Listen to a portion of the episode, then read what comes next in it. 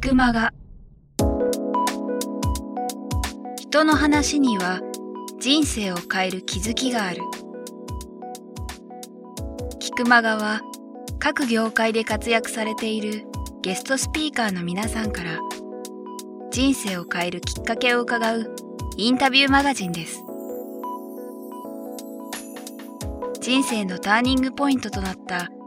出来事、物、人から日々大切にしている習慣や考え方などについて毎月あなたの明日に響くインタビューをお届けします。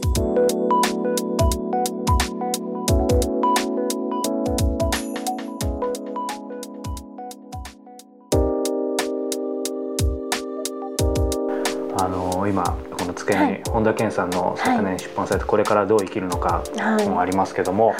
聞きたかったのが、内容についてもなんですが、一番聞きしたかったのがこの編集者としてのお仕事はお話伺っててある程度見えてきたんですけど、その重なる部分ももちろんあると思うんですけど、その出版のプロデュースで本田健さんの場合その大和書房を今は離れられてもずっと続けてらっしゃるということで、僕たまたまこの間ちょっとご縁あってこの健さんの本プロデュースされた大和書房の編集者の方にお会いすることがあって、編集者の方と岡村さんの役割分担というか、どうですかね。もう本当はいらないのかもしれないんですけどいやそんなことはないと思います。いらないのかもしれないんですけど、なんていうか最初はね担当者がいませんっていうか、私が担当でしたから、その意味で本田さんは、岡村さんの方が、分かりやすいかなっていうところだったと思うんですね。ただ、じゃあでも自分に課してる役割っていうところではプロデュース業としてはですね、やっぱり出版社と著者の間にいるので、出版社の言いにくいことを著者に言う、著者の言いにくいことを出版社に言うっていうところの、ではすごくこうなんていうか、そこが自分の役割かなと思っていて、だから出版社に切られてもいいと思ってますし、著者に切られてもいいと思ってます。てか仕方がないと思いますね。それがないと役割を果たせないっていうふうに思っていますね。やっぱ作家さんが力があるとどうしてもなかなか出版社として言いにくいことがあったりとか、本田さんがってことはないですけれども、一般論で言えばやっぱり本当はこういうこともあるよってことを言ってあげたら著者も変わるようなことがそれを我慢してしまったりとか、そこはプロならってちょっと語弊があるんだけど、切られることを怖がらないのがやっぱり一番だと思いますね。それは著者でもそうだと思うんですけど、本を出したいと思ってる人が思ってる方が割と出版社に言われちゃって我慢してることってどうもあるみたいなんですけど。ある程度やっぱりプロですからね、出版のプロですから、著者がまだ慣れてなくて教えていただいて。く方がありがたいことはあるんですけれども、でもやっぱこれだけは曲げられないってこととかもあると思うんですよね。そこはやっぱりもうそこの出版社と切れてもやめるっていうことがあってもいいんじゃないかなっていうか、本を出すっていうのはそれぐらい、命かけてるってちょっと大げさでちょっと恥ずかしいんですけど、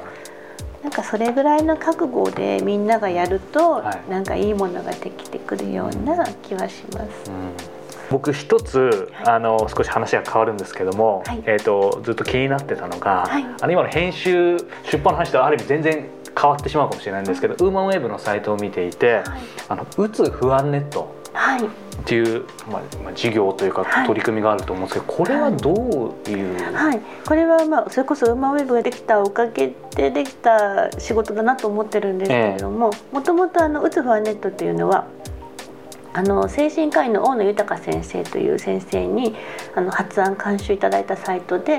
認知行動療法を体験できるサイトなんですね。認知行動療法、認知行動療法っていうのはどういうのかっていうと、例えば気持ちが落ち込んだ時に、自分で気づくことによって気持ちが軽くなる。認知と行動を変えるってことで認知行動療法、認知療法と言ったり認知行動療法と言ったりするんですが、今もうほとんど同じこととして扱われてるんですけれども、これはもともとそれこそ大野豊先生のご本を担当させていただいていたんですね、大和書房時代に。でウマウェブできるっていうところで、大野先生にご挨拶いた時に先生が認知療法をなんかゲームとかパソコンとか携帯とかできたらいいなと思っててっていうことをおっしゃられてて、はい、そこから始まった事業だったんですね。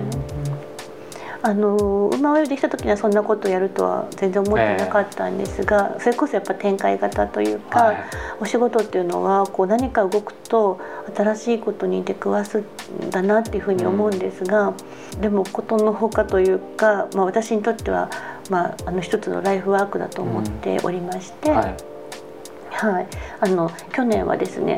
それこそ社団法人も作りまして、あ、そうですよね、はい、認知行動療法研修開発センターっていう社団法人も作らせていただいて、はい、そういう方たちをこう広めていくお仕事のお手伝いをさせていただいてるんですけれども、先ほど展開型、はい、その大野先生とのご縁っていうのがあったと思うんですけど、はいはい、その今までいろんな当然、本を作られていろんな著者さんとつながりがあった中で、結構その僕が外から見させていただくと、もう一緒にそのうつ不安ネットも作って、まさにおっしゃったように社団法人作られるって、そこまで何か引きつけるというか、何が岡村さんそこまで。もともとがですね、私は自分がやりたいことがないんです。これは自分でもすごく恥ずかしいことだと思っていたので、最近まで言えなかったんですが、夢がないというか、自分がやりたいことがないんですね。なので、こういう本、どういう本出したいですかとかって聞かれたりしてすごく困るんですけど、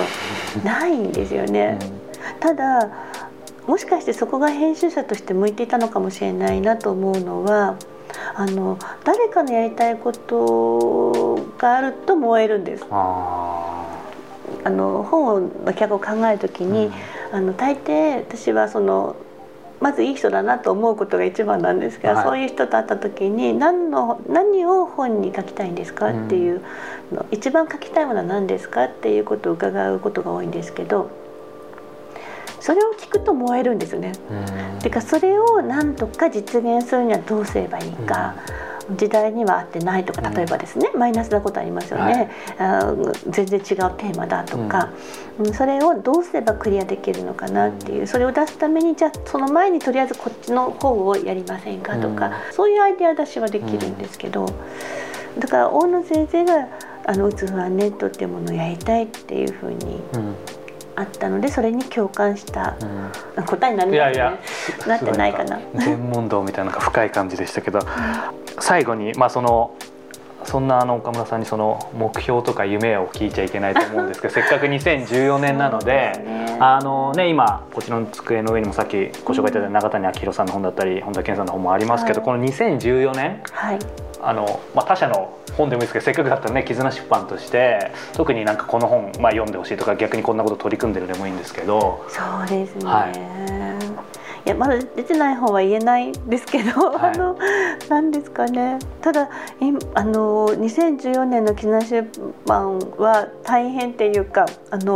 毎年ですね、台湾の頃からそうだったんですけれども、1年の初めに大体今年のラインナップを一覧にして作ってみるんですね。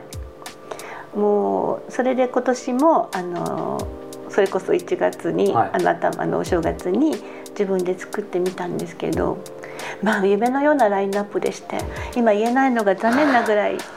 じゃあまだ本当にだから決まってるわけじゃないっていう。ほぼ決まってるものばかりなんですけど、もし私がこれを他社の人間として見た時には、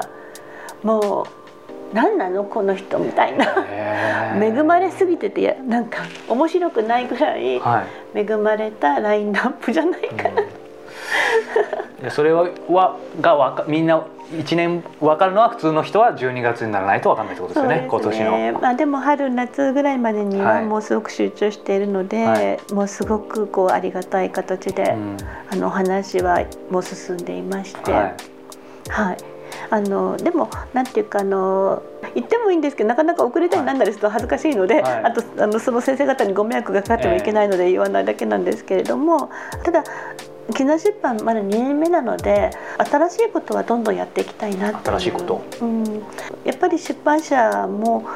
会社ですから、やりたいと、一編集者がやりたいと思ってもできないことってたくさんあるはずなんですね。あとそれとやっぱり業界自体はすごくなんていうか、ある意味古いところもたくさんあります、はい、安定した業界ではありますけれども、古いところもありますので、はい、でもね、電子書籍をはじめとしてやっぱり今すごくこう動いている時期だと思うんですよね。はい、なので例えば電子書籍にしても意外に電子書籍やってない出版社ってすごく多いんですよね。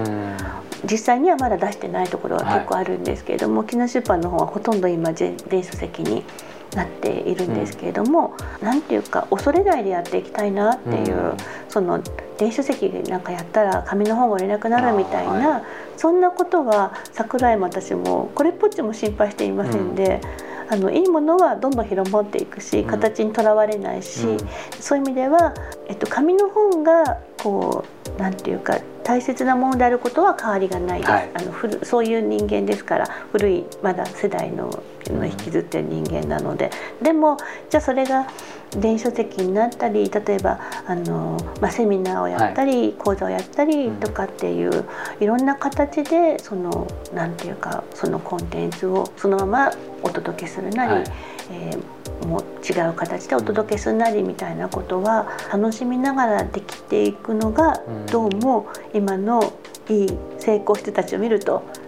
楽しんでる人ほどうまくいってるなみたいに思っているので、はい、そこはキズナ出版もそうありたいなっていうふうには思ってます。ありがとうございます。僕の頭の中で今キズナ出版の年間ラインナップはどうなってるのかで頭がいっぱいですが、皆さんもねこれから毎月キズナ出版のホームページアクセスしてね、はい、楽しみにしていただければと思います。はい、ということで今日はキクマガ144回目岡村俊子さんにお話を伺いました。岡村さんありがとうございました。ありがとうございました。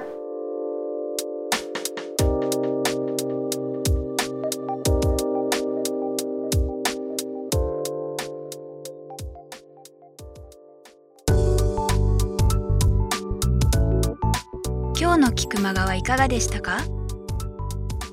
鳥越俊太郎さんや渡辺美樹さんら過去にお届けした120人以上のインタビューはすべてウェブサイトから無料でお聞きいただけます。URL は